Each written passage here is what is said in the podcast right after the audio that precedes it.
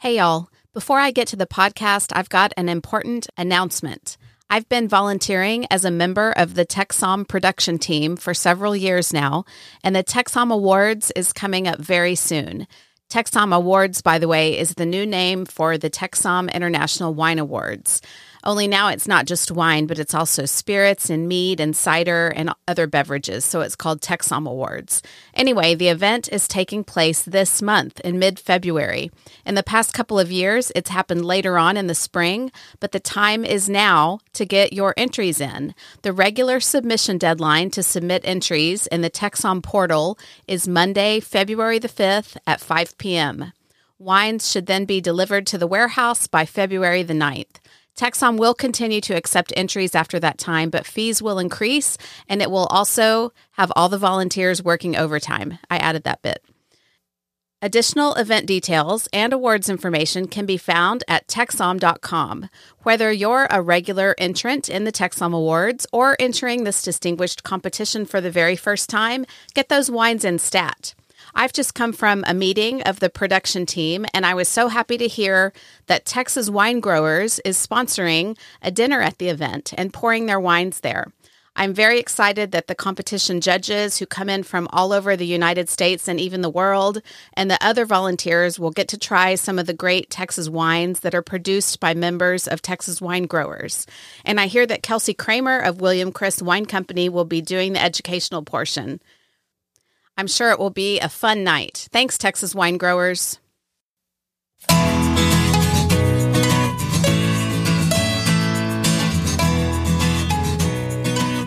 Welcome to This is Texas Wine. I'm Shelley Wilfong, a wine educator, writer, and Texas wine enthusiast.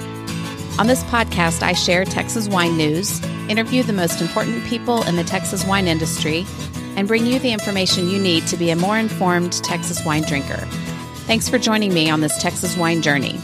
This is episode 76, and it's my first episode of 2024. So, Happy New Year and Happy February. I'm thrilled that Fritz Westover is my first guest of the year. He's a wealth of information for Texas grape growers, and his comments and resources will be valuable to anyone who's growing grapes or considering growing grapes, and really to anyone who's involved in Texas wine. Let's not forget that without Texas grown grapes, there is no Texas wine, at least in my book. And since it's been about six weeks since my last episode, we've got a lot of Texas wine news to talk about, including results from the San Francisco Chronicle Wine Competition, several articles in national wine publications, and more. So let's get right to it. Whether you're a regular listener or tuning in for the first time, welcome to This is Texas Wine. Congratulations to all of the wineries that recently received medals from the San Francisco Chronicle Wine Competition. There were 11 best in class medals given to Texas wineries for Texas wine. Winning best in class means that your Texas wine was the top performer in the entire category of entries. And just a few categories that Texas won included dry Riesling, Malbec up to $38.99, Montepulciano, Gewürztraminer, Semillon, Carmenere, Tempranillo leading blend, and white blend, 22 to $29. What I like doing is taking a close look at all of the entries by category and seeing how well Texas did compared to the other wines in that category. For example, there were 52 Chardonnays above $46 that won awards. One of those was the only Texas Chardonnay that was awarded, and it got a double gold, and that was the Adega Vinho Texas Hill Country Chardonnay an amazing result. There were also double gold winners from California and Oregon. In another category, there were only two Texas rosés that won gold medals. Both were by Ron Yates with fruit from Farmhouse Vineyards. I always love those Ron Yates rosés. I'm guessing there aren't a lot of Texas rosés entered because I feel like there would be more winners. It seems like those wines are usually quite limited in quantity, so maybe those aren't the wines that wineries are sending in for judging. Chateau Wright had a strong showing, winning Best in Class for Malbec up to $38.99. There were 43 medalists in this category, and most of them were from California and Washington, but there were also a handful from Arizona, Oregon, Missouri, and Texas. 16 Montepulcianos were awarded across the board, and seven of those were for Texas Montepulciano. Top scorers there were Cristoval, Perissos, and Hilmy. When I looked at dry Riesling, I found that only one Texas wine got a medal, but it was a big one, best in class for English Newsom's dry Riesling. They beat out 26 other Rieslings for bragging rights. Wedding Oak also had a gold medal for medium dry Riesling. As you might expect, Texas did very well in the Tempranillo categories. In the higher price point category, $40 and above, Texas wineries won six golds. In the under $40 category, Wedding Oak won Best of Class. There were 26 Texas wineries that won at least one gold medal or higher, like double gold or best in class. And there were 17 Texas wineries that won three or more gold medals or higher. The highest total medals, gold and higher, were Ab Astris, Carter Creek, and Ron Yates. They each had six gold, double gold, or best in class. And Wedding Oak and Becker had five gold medals or higher. You can see all the Texas winners on the Texas Wine Lover website. And if you're a nerd like me and want to see the spreadsheet where I did my analysis, just let me know. I'm happy to share it. And I just counted wines that have a Texas appellation. So Texas, Texas AVA, or a Texas vineyard or county. Well, Wine Enthusiast is loving Texas lately, and there are a couple of new articles that are Texas focused. Amy Beth Wright wrote an article for Wine Enthusiast called Pierce's Disease Devastates Vines. Are these new hybrids the answer? And in the article, she gives some background about Pierce's disease and its significant economic impact. On this podcast, you've heard some about these five new hybrid grape varieties that are Pierce's disease resistant. They're often called Walker varieties. And Amy Beth is asking in this article whether or not these new varieties are all they're cracked up to be. She says early plantings in the southeast and in Texas suggest that the hype is real. Many of the experts in the article are from Texas, including Jim Kamas of Texas A&M University, who's been involved in research with the new varieties. She also talked with Texas A&M's Dr. Justin Scheiner, and Dr. Scheiner shares exactly how many acres we have planted across the state for these different Walker varieties. And I really was going to try to read them off, but I don't know how to pronounce these, which it's a bit of a problem actually for not only for me, but I imagine for um, other people who are going to be trying to read a wine label. So I'll just let you look up the article to see the exact grape varieties that are planted and how many acres. Okay, Texas A&M's Brianna Crowley is also quoted in the article. She's an extension viticulture program specialist, and she says that Texas has around 30 species of sharpshooter that can convey Pierce's disease and there are many habitats and native grapevines growing everywhere. So, if the new varieties can survive here and not show signs of disease, then they are truly PD resistant. Whitehall Lane is a Napa Valley winery that has also struggled with Pierce's disease, and they've already created wines from these new varieties. Dr. Bob Young of Bending Branch Winery was so impressed with Whitehall Lane's early bottlings that he decided to replant all of Bending Branch's estate vines with these new varieties. He's got 800 grapevines already planted and will plant another 400 this year, and he says he's very optimistic. Paul Bonarrigo is also included in the article. He says he's had some challenges with the grape's color. There's also a small group of growers in the Rio Grande Valley that have planted some of these varieties. Another challenge with them is consumer acceptance of yet another new variety. I discussed this on my recent podcast with Clay Roop, and that's where I said that wineries may want to focus on branding their bottles with a label that conveys a premium blend as a potential marketing strategy. And by that, I mean they should use some type of fanciful name rather than labeling the bottle with the variety. Amy Beth used that bit in her article. This is another really well researched and thoughtful article from Amy Beth, and it's a great thing that she's helping to tell these important stories that are happening in Texas vineyards. Be sure to say hi to her if you see her at the upcoming Texas Hill Country Symposium. The next Texas wine focused wine enthusiast article is called This Remote Arts Mecca near Marfa is Texas's latest wine destination by Sara Ventiera.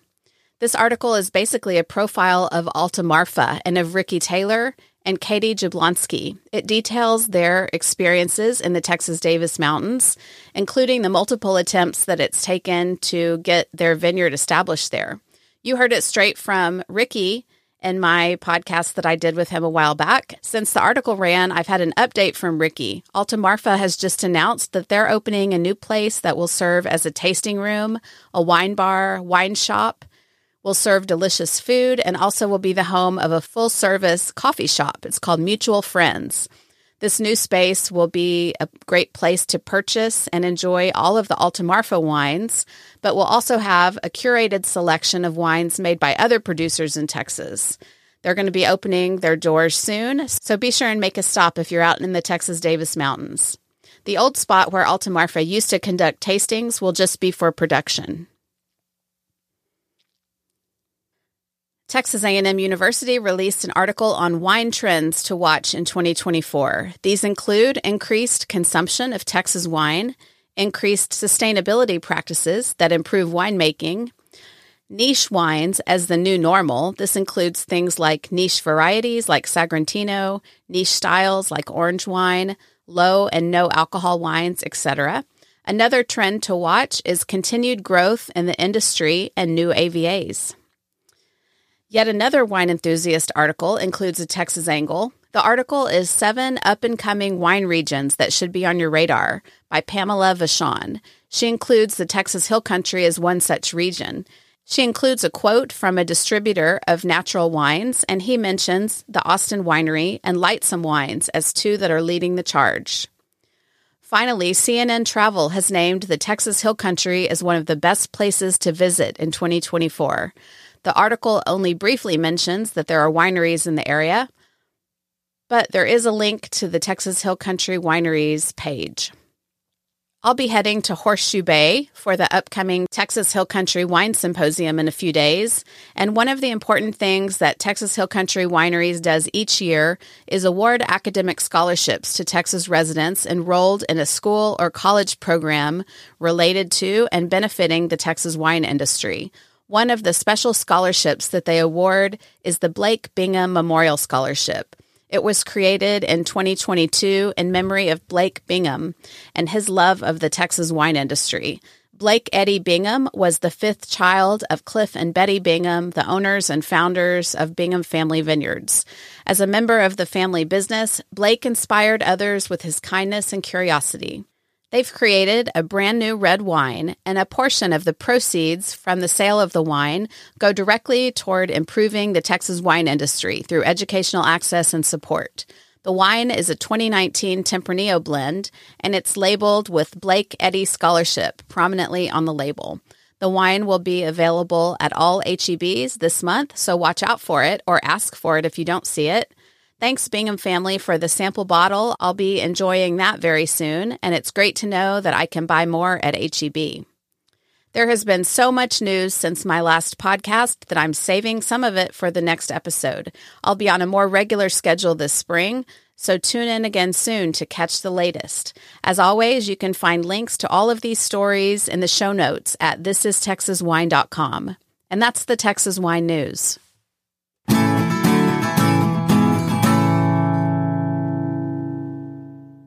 My guest today is Fritz Westover of Westover Vineyard Advising. He's also the creator of Virtual Viticulture Academy and the Vineyard Underground podcast. I keep hearing great things about Fritz, so I decided it was time that I had him on the podcast. In our discussion, we talk about how Texas is unique among the states and countries where he advises, what advice he has for people considering planting a vineyard, and what excites him about the future of Texas wine. Here's our conversation. Thanks, Shelley, for having me on. I'm a longtime listener of your podcast myself and uh, really love what you're doing. So um, it's an honor to be on here today and chat with you a little bit about what I'm up to.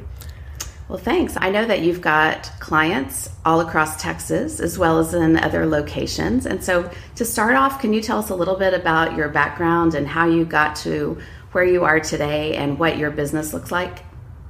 Sure. Yeah, I'll try and just give a quick summary. But uh, first and foremost, I'm a viticulturist, so uh, expert on wine grape growing, and uh, I've been doing that for gosh, over 23 years now. And I started in Pennsylvania. I'm actually originally from Pennsylvania. I went to Penn State, um, got a degree in horticulture, stayed on at Penn State for a master's in plant pathology, which really came in handy uh, in the, the wine industry where we have diseases to manage in vineyards.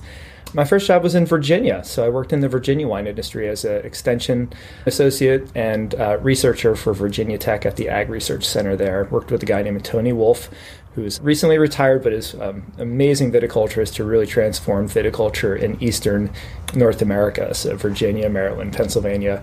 Um, my history in Texas, though, started back in 2007 when a family move brought me to Texas. And so I left Virginia uh, and came down to Texas and lived in Houston. And at that time, there were positions available for four viticulture advisors around the state. It was a you know t- funded program that had funding for about four or five years, and so uh, each of the four were placed in different regions. And I was um, lucky enough to find that the position in the Gulf Coast region was open uh, because I was moving to Houston. So that worked out really well. So I started off working with um, hybrid grapes that are resistant to Pierce's disease, like Blanc du Bois, Lenoir, and some of the others.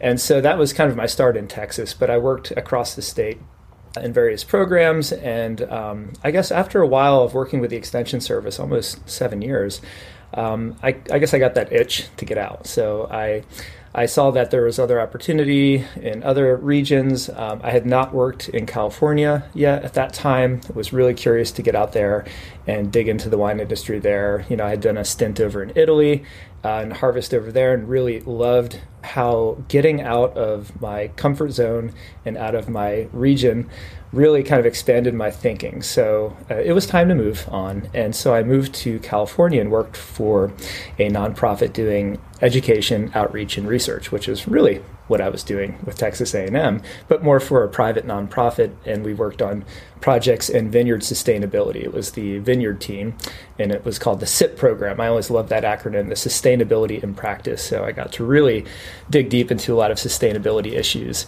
in California, and of course, water conservation, um, you know, pest and disease management, and different areas where sustainability was important. Um, but really, what started the consulting, and that's what I do now. Uh, I'm still doing education and consulting, but the consulting in Texas started when I left Texas.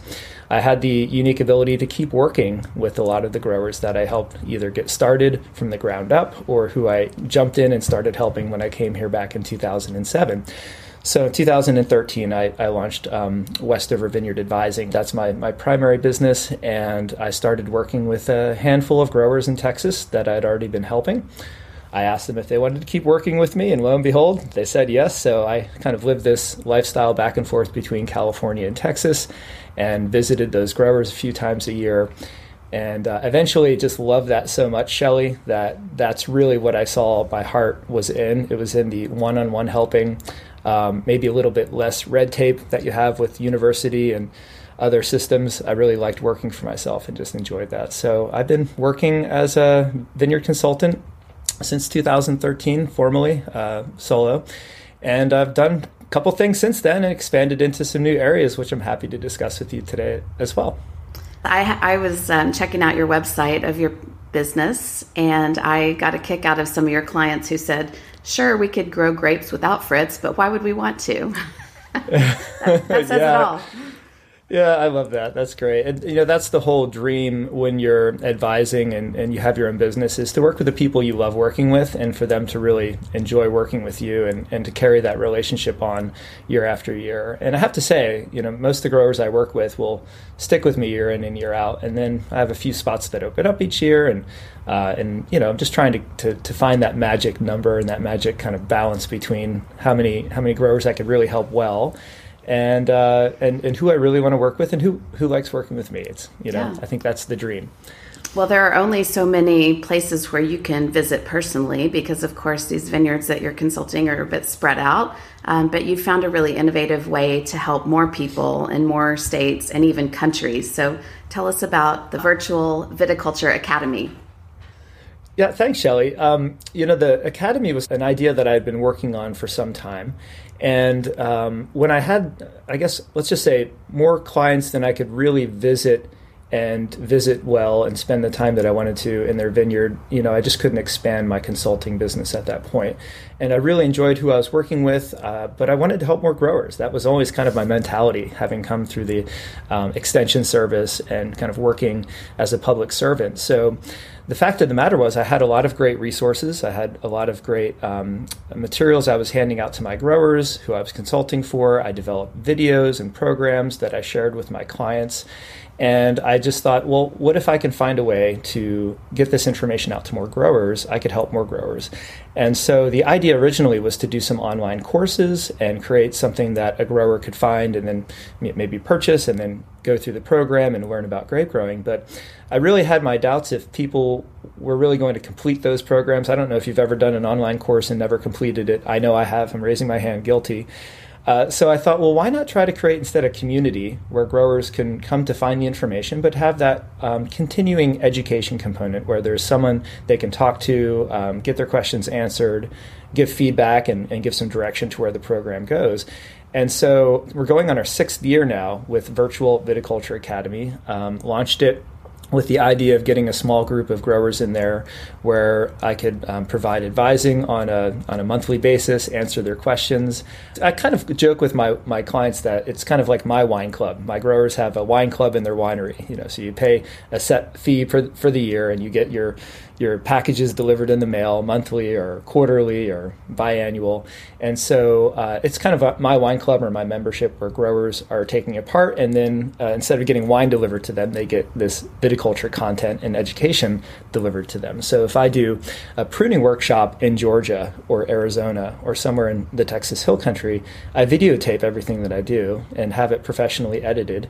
And then that's available for the members to watch. So the idea is it's expensive to travel it's uh, you know we can't do all the meetings we want to do in a year. We can't do all the conferences uh, that are out there in a year. But if you can if you can get everything delivered to you, it's going to be a little bit easier to digest, and, and you'll have some time where you're not distracted. Hopefully, where you can sit down and watch that and absorb that content. So through Virtual Viticulture Academy, we've got growers now. Uh, six years later, we've got growers in 30 states, more than 30 states, and over 10 countries.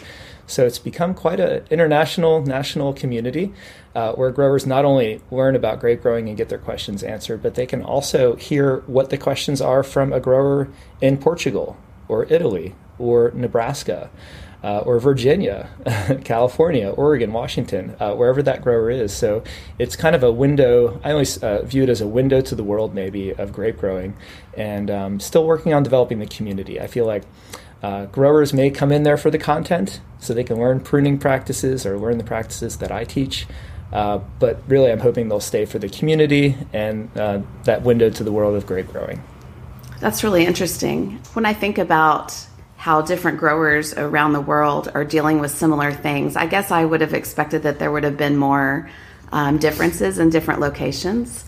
But I guess in terms of things like pruning, a lot of best practices apply no matter what climate you're growing in or yeah, there are definitely so okay. So you you kind of hit the nail right on the head there, and I'll tell you a story that really lines up well with this thinking. When I first moved from Texas to California, I thought there's that little part of me that you know had doubt, like what am I going to teach these growers in California? They've been growing grapes for you know you know decades and uh, if not longer, and so I'm coming from Texas, Virginia, the East, and it turned out when I got there that the growers had the same types of problems that we have in the East. They had problems with pest and disease. They were just a little different types of pest and disease. They had problems with um, pruning, with training their workers in education, uh, irrigation and water management. These are really the same problems we're having in many regions across the country. So, um, I, like you said, pruning uh, practices can apply from one region to the next. They may do cane pruning in one region and spur pruning in another. They may, they may leave more buds in one region on their vines and less in another, or with one variety versus another. Um, but learning about those regions and being able to make those connections and parallels has been fascinating because we can now take information that we're learning from Arizona and apply that to Texas. We can take information we learned from Texas and apply that to the Midwest somewhere, uh, like in Iowa or Nebraska. And they may be growing completely different varieties, but the technologies or the approaches or the practices are really going to be similar. So uh, it's been really an eye opening experience for me to work with growers in so many different places. That's cool. I actually took one of your classes last night. You have some free content, and I took the class on 2023 vintage successes and opportunities, or some title like that. So that was fun, and and um, you were sharing some new pruning, um, like electric pruner. Uh, yes, I discussed some of the handheld electric pruners that my growers have been trying out over the years, and which ones they like and why they like them. Yeah, that was fun. And I do have a, a question or two about the, that class. I'll save that for a little bit later. Well, like me, you have decided that a podcast is one way that you can help share your message. And I think that is great. I've mentioned that to my listeners in the past that you have a podcast. So tell me about Vineyard Underground.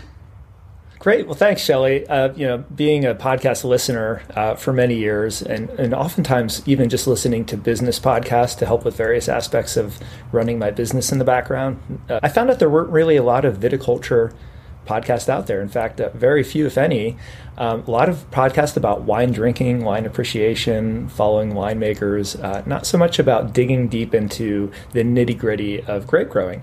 Um, so I bought a microphone about, I guess, eight years ago now, thinking that a podcast would be a great idea. And it took me until about a year ago to get it really launched and get it going. And it's partially because I have a great team of, of individuals who helped me to get that project launched.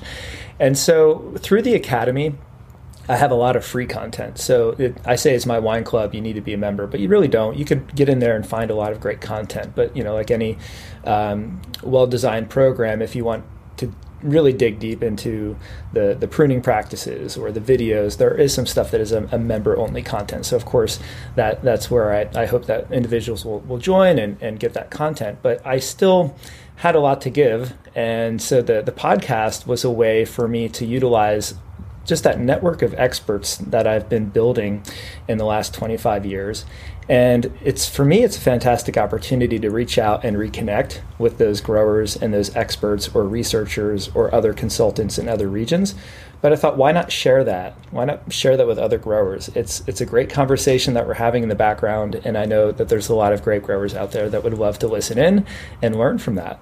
So I launched Vineyard Underground podcast um, a little over a year ago, and it's it's been really very successful so far. I definitely excited to say that um, I've got growers all over the world listening to that podcast now. And what I'm trying to do with that is uh, really keep it straightforward, um, not get lost in the weeds of research data. Um, my goal and my, my job has always been as an extension educator and now as a private educator to take the technical content that's coming through research, universities, and personal experience and then translate it so that a new grower or an intermediate grower or even an experienced grower can easily understand and utilize that information in their vineyards. So, the, the Vineyard Underground is a way for me to do that, to find out what the problems are, what the, the hard to understand um, aspects of grape growing are, and to find experts who can help break that down to kind of a, a common level where everyone can listen in and learn from it. So, the Vineyard Under, Underground has just been a fantastic outlet for me. Uh, it's fun. I always felt like that, you know, speaking, public speaking, and educating was was what I love to do, and so it's just given me this whole new outlet where I can reach new ears. And um, I'm proud to say there's about a 70% listen through on my episodes. So that means, I, I think what it means, Shelley, is people are out in their vineyard and they need something to listen to while they're you know hedging their vines or driving their tractor or driving between one vineyard block and another and maybe i fit in there i don't know yes, that's that's just probably exactly it. I've gotten similar feedback that you know when I know I have to drive into town, that's the time I listen to your podcast. So that's oh, great. That's so cool. Well, because we are all about Texas wine on this podcast, I can't help but ask you some questions specifically about Texas and how Texas fits into everything that you see from around the U.S. Is Texas the state that has the most vintage variation of all the places where you work? Yeah, that's a great question. So, Texas is really at the core of, of what I do. And it's where I launched my consulting business. And it's where I really spent a lot of my time developing the practices that I teach now. And so, Texas has so many diverse regions for growing. And I, I work in Georgia, I work in Arizona, physically on the ground consulting. Those are the other two states I work in the most. Um, I work in other states as a virtual advisor, but I'm not physically visiting. I've maybe been to those vineyards, maybe one in Louisiana or North Carolina or Virginia, but I don't visit them constantly. But I am constantly traveling the state of Texas. And so my main areas of interest are the Hill Country area, the Texas High Plains area. I have some growers I work with in the Texoma, um, kind of northeastern portion of the state. And then I've got growers in the Gulf Coast who are growing hybrids that I first started working with um, so many years ago, uh, and I'm still working with today. So yes, very very different. I mean, if you go to the high plains, um, we're using hail netting, we're using wind machines for frost uh, protection. There's there's just another barrage of of tools in the toolbox that need to be used. Um, for the resilience that we, we need for grape growing in that region, it's um, it's either a big year or not a big year on the high plains most years it's kind of feast or famine. We just are coming off of a very big year as as you probably know here in 2023 a big year for everyone around the state um, whereas the hill country, you know, we have different challenges. Pierce's disease is more of a challenge there. Um, we have, you know, issues with drought that affects the whole state, I guess I should say. Um, but the the rootstocks that we use, for example, in the hill country and the high plains, they're going to be for a, a, basic soil or high pH. But then we come to the eastern Texas area or even the Texoma region, and we can hit acidic soil. So we're still discovering what rootstocks are doing better there, what varieties are doing better there. Uh, it's interesting that you know growers um, in North Texas and in the Texoma region are having good success with Syrah, uh, which doesn't always do so well in other areas of the state. Uh, so it's just dialing in those subtle differences to try to see what's going to work over time. But yeah, Texas, uh, if you look at the rain map of the state, you know it goes from 40 to 50 inches of rain in East Texas all the way to, to you know eight to 10 on the western part of the state. Some years, right? Depends on the year. So it's very, very different, and the varieties of grapes we're growing differ. The rootstocks differ. The, um, you know, the disease management and the spray programs that are occurring uh, across the state are going to vary. And I'm excited to say there's some growers who are dabbling in and, and initiating some I should say, reinitiating some interest in organic growing, uh, primarily in the Texas High Plains. So I'm very interested to follow that and, and help guide that as well. I love it. You've hit on several things that I would like to dig in just a bit deeper. And, and one is actually Syrah. I had uh, Grayson Davies on my podcast, and he is very proud of the Syrah that is growing on his estate vineyard. And then back in the spring, I attended a conference where Ed Hellman gave a talk about the different AVAs of Texas, and he presented a lineup of three different Syrahs. Um, what is it, do you think, about Syrah in that area? Is it the soil? Is it the rootstocks? Is it the plant material? Or are the, the growing practices just dialed in there to get great Syrah? Yeah, well, it, to, to tell you I had the answer to that question would be you know delusional, Shelley. But the the thing that I've noticed over time is that the climate there seems to favor Syrah a little bit better. The soils, I think, are really one of the main factors. The the um, acidic soils, I think that's just really where Syrah likes to live. The, the rootstocks need to be a little bit low vigor, or lo- preferably lower vigor, because Syrah, as a variety, is a vigorous growing variety. And most of our high pH soils require um, Berlandieri type rootstocks or with parentage of Berlandieri for the high high pH, high cal- calcium content in the soil. So you can use different rootstocks in acidic soil that you know have Riparia, rupestris, and other um, other stock that that's really a little bit more lower vigor. So finding that balance, and then you know we're still trying to figure out if you know there's some bud necrosis issues with Syrah, and we see those issues with Vermentino. We see those uh, issues with Tempranillo. Um, Syrah is it, really depends on the region it's growing as to how severe that bud necrosis is, and there's other factors like clonal selection, I'm sure, and rootstock, and, and the weather and the season, climate in general. But I, I find that you can spur prune or cane prune Syrah in North Texas, and so we're working on um, practices to to really keep yields consistent uh, because low yield uh, equals going out of business if you're in the Texas wine industry. And I think that's, we can touch on that later if you want to, but there are some varieties that consistently produce, and there are some that are more finicky and uh, don't produce as well every year or have a biannual cropping uh, kind of pattern or have issues with um, they're just very cold tender. So we need something in each of these regions that can produce every year. And that means yield well, but also produce good quality. And I think Syrah's one. I'm not saying it's the only one, but it, for some reason, it's doing better. I credit it to the soil and maybe the combinations of rootstocks and, and the Syrah variety. And I guess you also have to pick something that there's demand for, right? Oh, absolutely. Yeah, you can't just find some uh, American hybrid that is bulletproof and grows everywhere and just throw it out there and, and think that a market's going to develop for it. it. It's not quite that easy.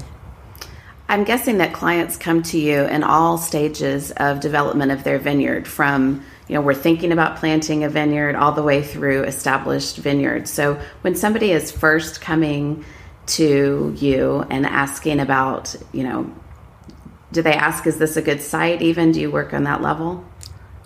Uh, absolutely. No, I've, I've literally helped hundreds of new grape growers uh, start up their vineyard and get established in the industry. And um, right now, uh, as a result of doing that for so long, the biggest question I find most new growers, or I'm going to call them prospective growers. They haven't planted a vine yet, or maybe a, they have a few backyard vines and they want to go bigger with a commercial vineyard. Is is grape growing on a commercial level really what you want to do?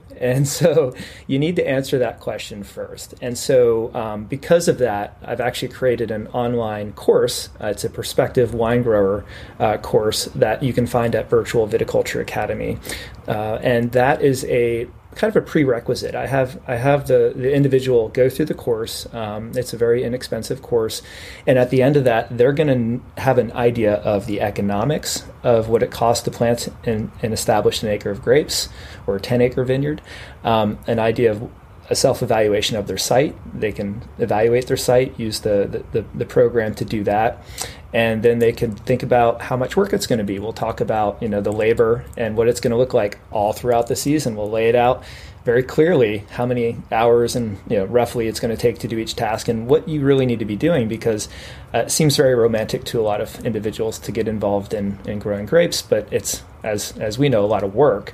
So that course has been excellent. It's, I just actually re-released it recently in 2023 and um, updated the economics on there and everything else. Which, as after the pandemic, all the economics kind of went out the window. So uh, those have all been updated. And then, if a grower does that course and they still and they go through the risk factors and learn about the diseases and all the things that can go wrong, and they still want to grow grapes, then um, yes, then I will uh, offer to, to, to assess their site. Now, I have also what I call a virtual site assessment, which we do through the academy.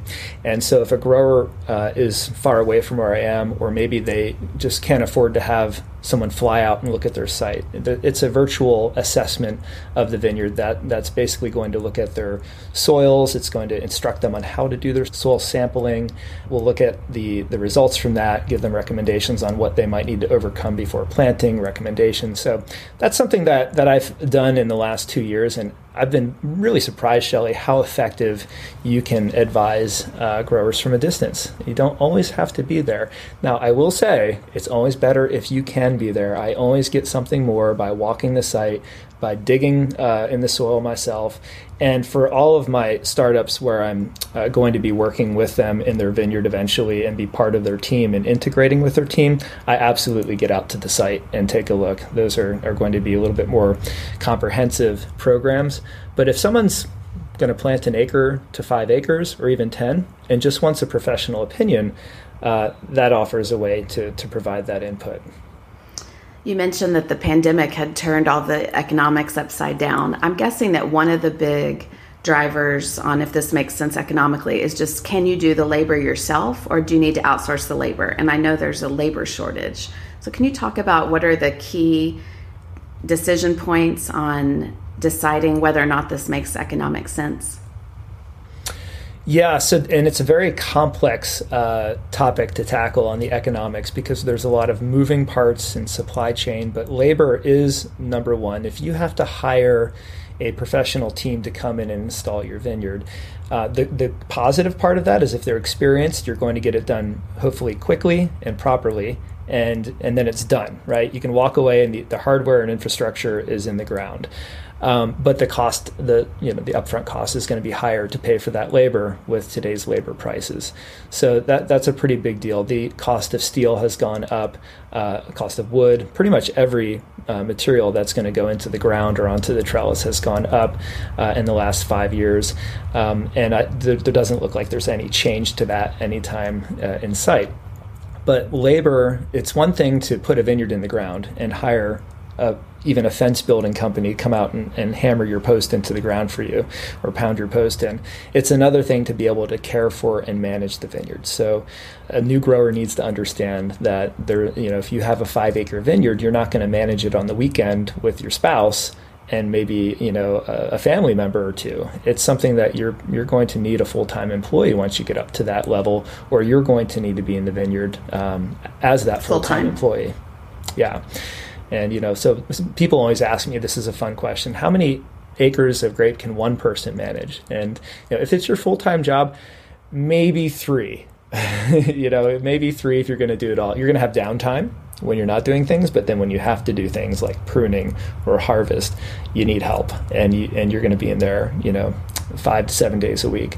So it's really hard to put a number on that. And of course, there's things like mechanization we can go into. But um, I guess the bottom line is if any grower comes to me and says, i want to plant a 10 acre vineyard, I'd probably convince them to start with two or maybe three and, and see if they can manage that well before they expand.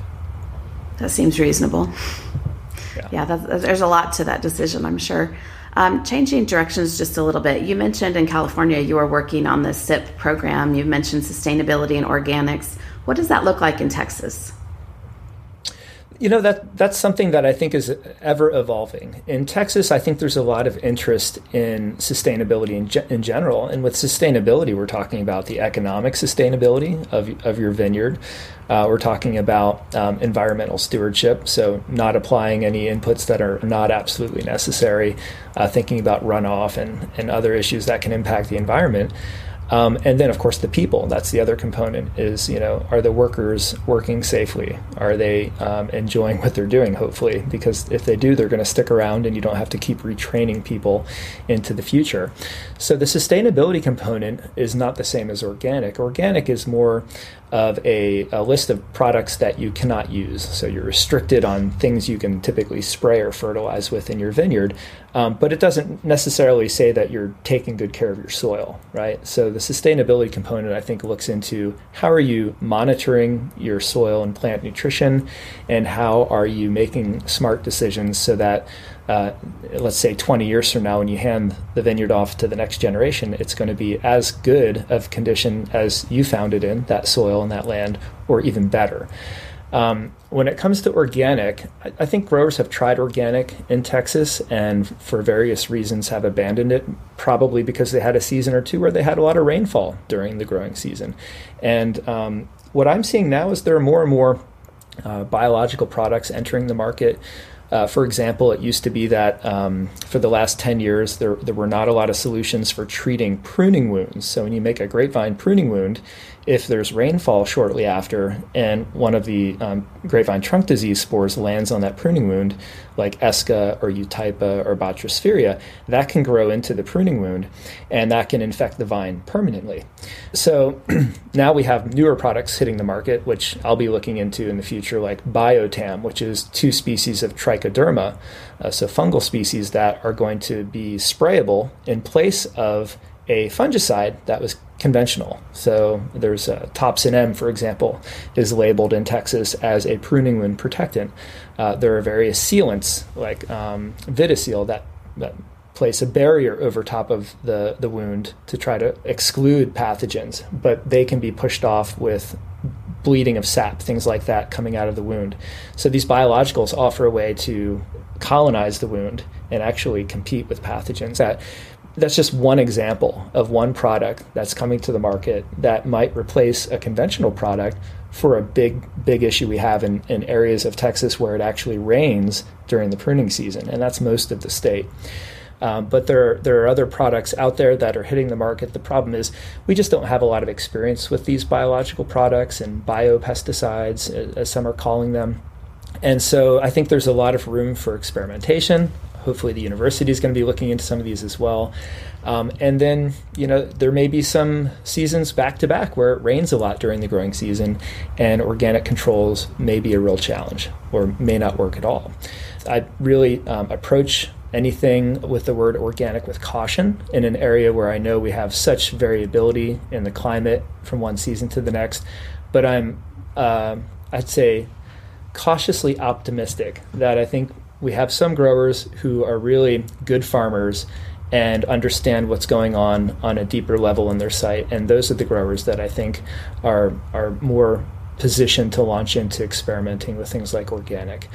The thing about sustainable is that anyone can practice sustainability. They just have to be accountable for uh, their management practices. And I think the biggest thing that we could do is just try to keep our soil uh, healthy. That's to me, I'm kind of, it always comes back to the soil. So, are we cover cropping? Are we allowing erosion to occur?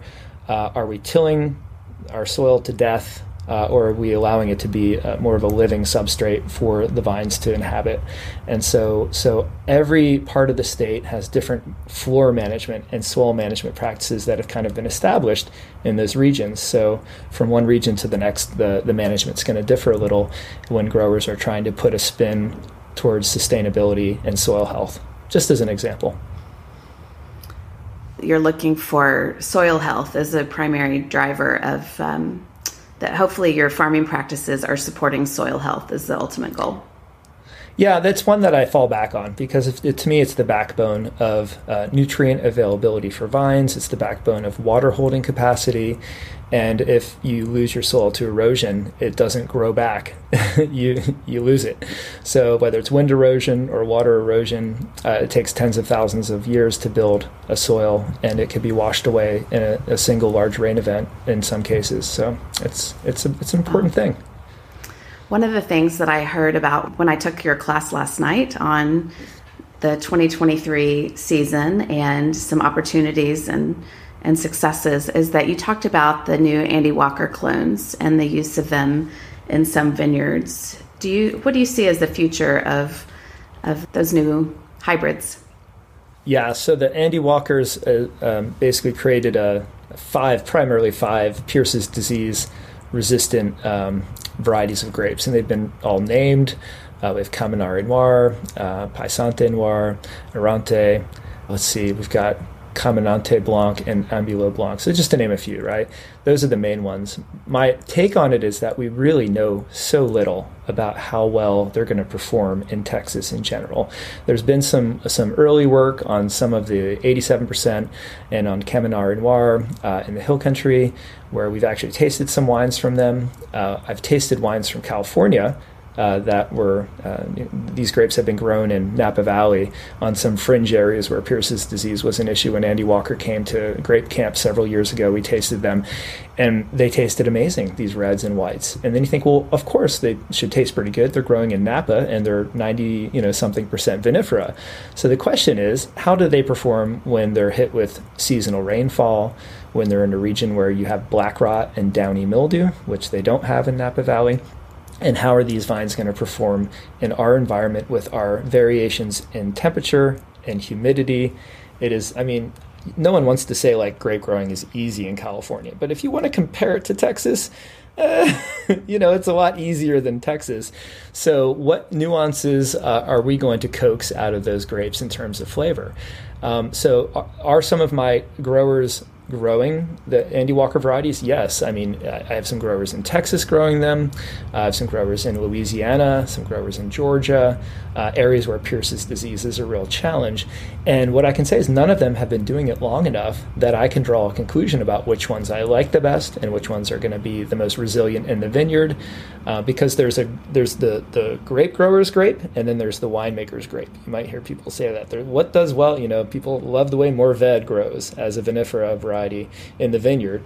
But we can't just plant, you know, 5,000 acres of Mourvedre in the state of Texas uh, because it's going to saturate the market. So we, we want something that's easier to grow and makes good wine. Um, if it's super hard to grow but makes great wine, it's not really useful, you know, because the grower in the end has to be able to have a business growing that variety. This may be a silly question, but do you enjoy wine? Absolutely.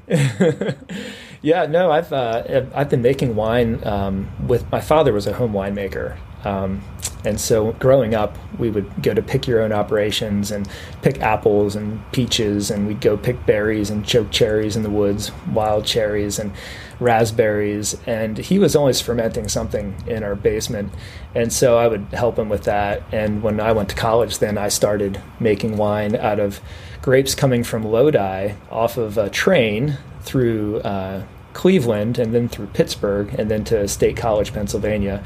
And I was part of a little group of winemakers uh, locally there in State College when I was an undergrad. So I always had something bubbling in a carboy in my apartment in college for sure. And so love wine. I love all kinds of wine. Uh, I'll drink white wine, pink wine, red wine, and dessert wine as long as it's well done.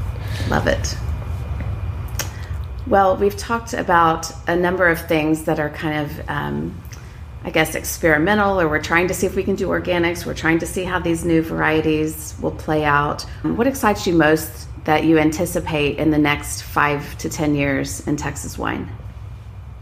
Great question. Yeah, Texas wine, if you just say, where have we come in the past five years and start there, uh, the number of acres has increased. The number of outside expertise that has come in from California, Oregon, Washington, France, Italy, uh, the East Coast, where they've been growing grapes uh, probably arguably longer than Texas. This expertise has been coming in. So I feel like there's a lot of momentum right now. And I also feel like we're at a point where people in Texas also understand, oh yes, there is good wine in Texas because it used to be that that wasn't the general consensus maybe 10 or 15 years ago when I came to the state. So I felt always on the defense about, well, wait, have you tried so and so? They don't sell it at the grocery store. You have to go to the vineyard or the winery and get it. Um, so we've come a long way in terms of, of acres, in terms of learning what varieties do well. I think that in the future, we're, we're going to need to work more on resilience. So, what I see is growers choosing more wisely the varieties they're growing based on what we've learned from the past five to 10 years of, I just want to say, uh, challenging weather conditions. So, the, the early fall freeze in 2019, that was uh, horrendous on the high plains. Um, we've had uh, late spring freezes, we've had deep winter freezes that have taken certain varieties out we need to find this magical grape variety or a handful of them that number one are very very cold hardy you know maybe down to zero fahrenheit if possible um, that produce medium to large clustered grapes of loose bunches that are less rot prone right and a little more disease resistant with thick skins. That would be awesome too. Um, you know that also make amazing wine and that people are crazy about buying and making is that too much to ask, Shelley? No, not at all. I think that sounds reasonable. Yeah. So, so if you're going to say, okay, name those five, we're not quite there yet. So, but but the hint is you want to look towards varieties that have consistently produced throughout all of these challenging years, through drought years, through heat spikes. Um, and through freezes, whether they're untimely or in the middle of the winter. Um, varieties that are a little bit, I'm moving towards better yielding uh, varieties because if we can get 10 or 12 years of good yield out of a variety and then we have to replant it, that's better than struggling along with low to no yield for 12 years and having to replant it. And the economics of that are pretty pitiful. Whereas, you know, something like, uh, I'll give you an example. I have a grower who's been growing Trebbiano for several years on the high plains and it, it can produce uh, let's just say if six tons per acre were a high crop for a red you can you can produce a lot more. Maybe eight or ten tons per acre has been done probably a little more than that in some cases. And the consensus is that the wines were excellent for the type of wine it was it was going into. You know, crisp, dry style wine. So this particular grower lost a lot in that 2019 freeze, but they rationalized I would replant that grape over again because in the, the seven years it produced for me, it did about you know 12 to 15 years worth of normal production uh, if you're looking at a four ton per acre yield. So, so looking into varieties that have a unique place uh, in the market is important. Of course, I always encourage, and I, I, talked about this on my on my uh, s- synopsis of the 2023 season. Make sure you have a contract when you plant that grape too. Um, you want to make sure that you have a place for it, and if, if you're not making it into wine yourself, you absolutely want to have a plan. You don't want to plant um, blindly and hope that someone's going to come and buy the grape. But large clustered varieties, uh, looser clustered varieties, varieties that are increasing in popularity but also are surviving these challenging weather conditions are all on the list moving forward. And, and I think we're still learning which rootstocks do well and which don't. Um, so, so I think there's going to be some shifts. Uh, in, for example, if you have a late ripening red variety like Mourvedre or Montepulciano, uh, some of these varieties really um, extend into the season the risk because if you're ripening a month later than that other early red or white variety, that's a whole month of possible hail, possible freeze, uh, all kinds of things that can go wrong.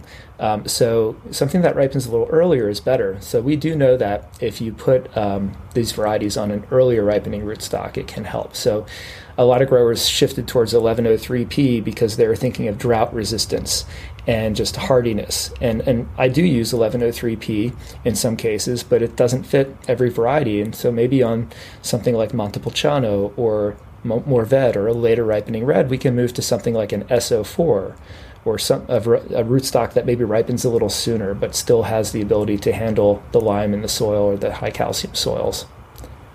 Just for an example. That's interesting. I'm glad that you mentioned the contracts because that was also one of my takeaways from watching your your video. Um, that was really unfortunate this year because it was such a large crop, and I know that um, some growers didn't get to find homes for all of their grapes.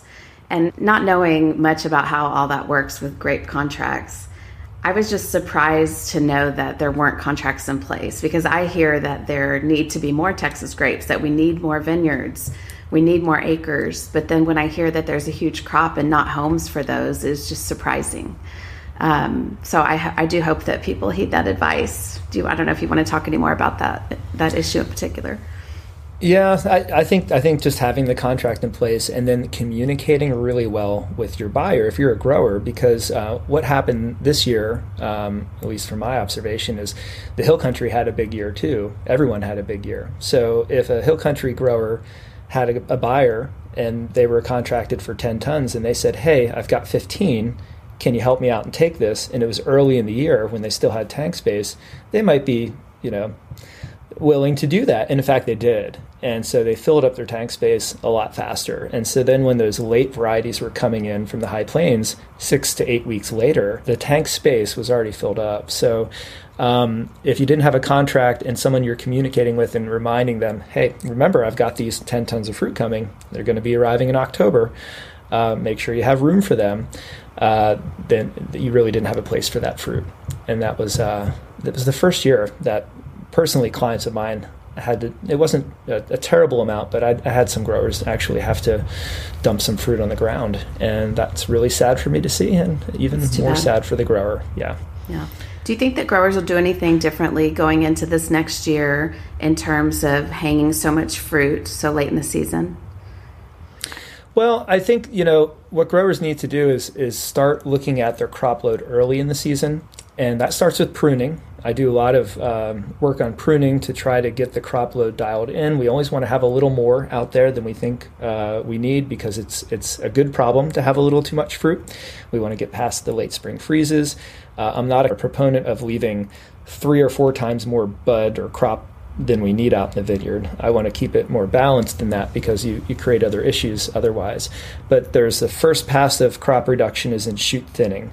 And then the next is when you do your, your formal crop evaluation before bloom and even really better after fruit set because then you can see what's setting and, and what made it through fruit set because in, in 2022 we had a heat spell that really disrupted and it was it was really it was awful. It took out a lot of the flowers and fruit production in 2022, specifically on the high plains, but also in the hill country. So um, after you've got fruit set, you can go through and evaluate if you need to do either additional shoot thinning or fruit thinning.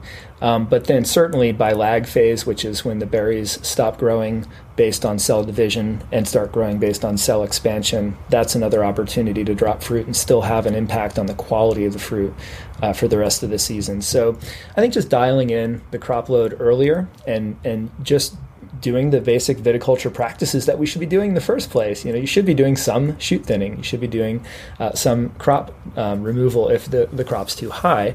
And there's strategies for keeping it there for a little bit to slow down vigor. Some growers try that, but you really need to get it off at a time where it's actually going to impact the remaining fruit and not wait till the last minute because it doesn't do much other than cost you money if you wait too late. So they could be doing that. They could also be making sure that um, with this big year that we had that they're talking to their their buyers now and probably seeking out new buyers if they didn't have a home for all of their fruit and looking at different solutions. I don't know how many new wine brands started as a result of this extra fruit, but I'm sure some growers might have uh, you know put their own grapes into tank space and with hopes of either creating a brand or selling that in the bulk market later. Um, but we never know what each year is going to bring, Shelley. Um, I've had one winemaker tell me already, hey, if, if we have a small year in 2024, that'll be okay with me because I've got enough wine to make it through. Um, but that doesn't help the grape grower who needs to hit their, their margin on their yield and their, their return. So that's why I'm saying to my growers, find the home for it now and make sure you've got at least for your, your target you need to hit for your yield to make your business sustainable that you've got a home for that fruit. Well, you have a wealth of information, and I hope that um, that 2024 is a wonderful year for all the spots where you have clients, and especially for our Texas grape growers. So um, I, I, know I have a lot of different cities on my weather app because I'm checking the weather in the hill country and the high plains, and of course the various cities where I have family. But I can only imagine if you're tracking vineyard weather in different states and countries, yours is probably a mess. Yeah, now I'm constantly texting growers in different parts of the country saying, here's what my data says. What did it actually say with your sensor? And so I do use you know temperature sensors and soil moisture sensors and things like that in the vineyards I work with to help get that data remotely. Uh, it's been really helpful. I also want to say congratulations to you. I know you won a big award this year, a Distinguished Service Award for ASEV. Oh, thank you so much, Shelley. That was a huge honor. And uh, it's an organization, the American Society of Enology and Viticulture Eastern Section, is where I've done most of my, uh, I guess, uh, volunteer work and, and, contributed more to that section than anything else. So that was a huge honor. And um, I just, yeah, I'm speechless on it. It was really great. That's super. Well, if people want to connect with you on anything that we've talked about today, where should they find you? Okay, well, if uh, you mentioned a course that you took or the, the presentation that you viewed on the 2023 season, if anyone missed that, that was a, a free presentation that I did. I, I often do those um, throughout the season. That can be found at virtualviticultureacademy.com, as well as um, all of the content if you like to learn by watching videos or printing out a how to guide. Um, or if you'd like to watch some of the past presentations that I've done, virtualviticultureacademy.com, there's a tab there, the Learn tab, and then you can go to Grower Guides, and it will be right up there on the Grower Guides page. So we try and make that easy. Um, if you just want to listen in, uh, I'd, I'd, encourage everyone to visit vineyardundergroundpodcast.com. That's where I have the podcast hosted, and you can find the Vineyard Underground wherever you stream podcasts, you know, Spotify or Apple. Wonderful. Well, I bet we have a lot of crossover listeners. And so, shout out to everybody who listens to my podcast or yours while they're working the vines. Well, Shelley, I, I really appreciate, as I'm sure as much as you do, being in between everyone's earbuds while they're out there working. Uh, hopefully, we can keep them company and keep them educated and uh, hopefully keep them inspired. I hope so. Well, thanks for being on today and um, have a wonderful 2024 growing season. Let's do it. All right. Thanks, Shelley. Really, really appreciate being here and good luck to you in 2024 with your podcast and everything you do. Thank you so much. Thank you, Fritz. Stay tuned for demerits and gold stars.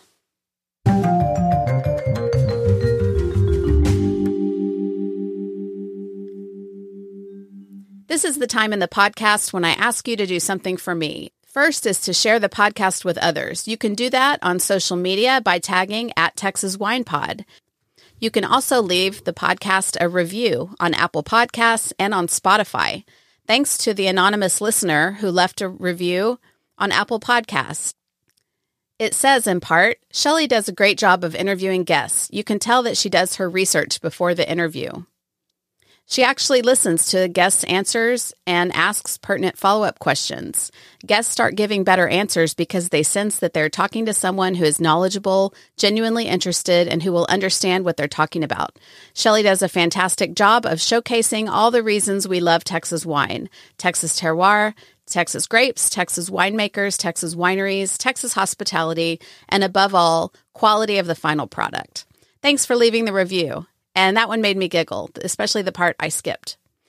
Don't forget to visit my website to sign up for my occasional newsletter. That's where I'll communicate with you on my recent wine events and fun finds and wine and travel. That's at thisistexaswine.com.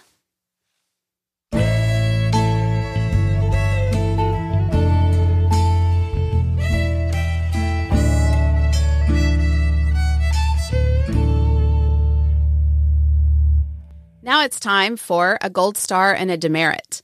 This one's a huge gold star and a Texas sparkling wine toast going out to celebrate the 25th anniversary of the Texas Hill Country wineries. These fine folks have been promoting and elevating the Texas wine industry for a quarter century. Founded in 1999 with eight visionary members, these original wineries are still integral members even now. They include Becker Vineyards, Fall Creek Vineyards, Flat Creek Estate, Sister Creek Vineyard, Texas Hills Vineyards, Fredericksburg Winery, Grape Creek Vineyards, and Spicewood Vineyards. From the outset, this association's goal was to spotlight their wineries and tasting rooms while championing the excellence of Texas wines. And they do that incredibly well, in my opinion, from their passport programs that encourage folks to visit wineries and purchase wine the road shows that have happened across the state, the wine symposium that I'm about to attend, in the more recent winemaker dinners, and of course, the scholarship funds that they've distributed to help countless students continue their studies. January Wiese is the executive director of the Hill Country Wineries Association, and she's been there for 15 years. It's incredible how the organization has grown and evolved as the Texas wine scene has exploded. I know it's not always clear skies and roses, and that's just kind of how association work goes, but somehow they have persevered and gotten stuff done. So cheers to that. I look forward to raising a glass with you at next week's wine symposium. I hope everyone listening is following their social media so that you can be informed about some of the great plans they've got for 2024. They've got a road show in the Woodlands on April 18th, a 25th anniversary celebration at Arch Ray in June, and a new type of passport experience coming up in August. So stay tuned for more on those. And again, my hat is off to you as you're celebrating this milestone.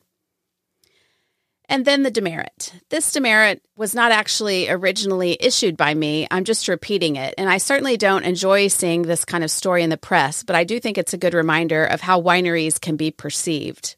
The Dallas Observer is a local weekly paper, and one of their writers, Lauren Drewes Daniels, recently published this article. Barons Creek Tasting Room is now open in Bishop Arts, but what is it? Subtitled, We Tried a New Winery Tasting Room in the Bishop Arts District. Or did we? In the article, Daniels starts out by giving some statistics about the Texas wine industry.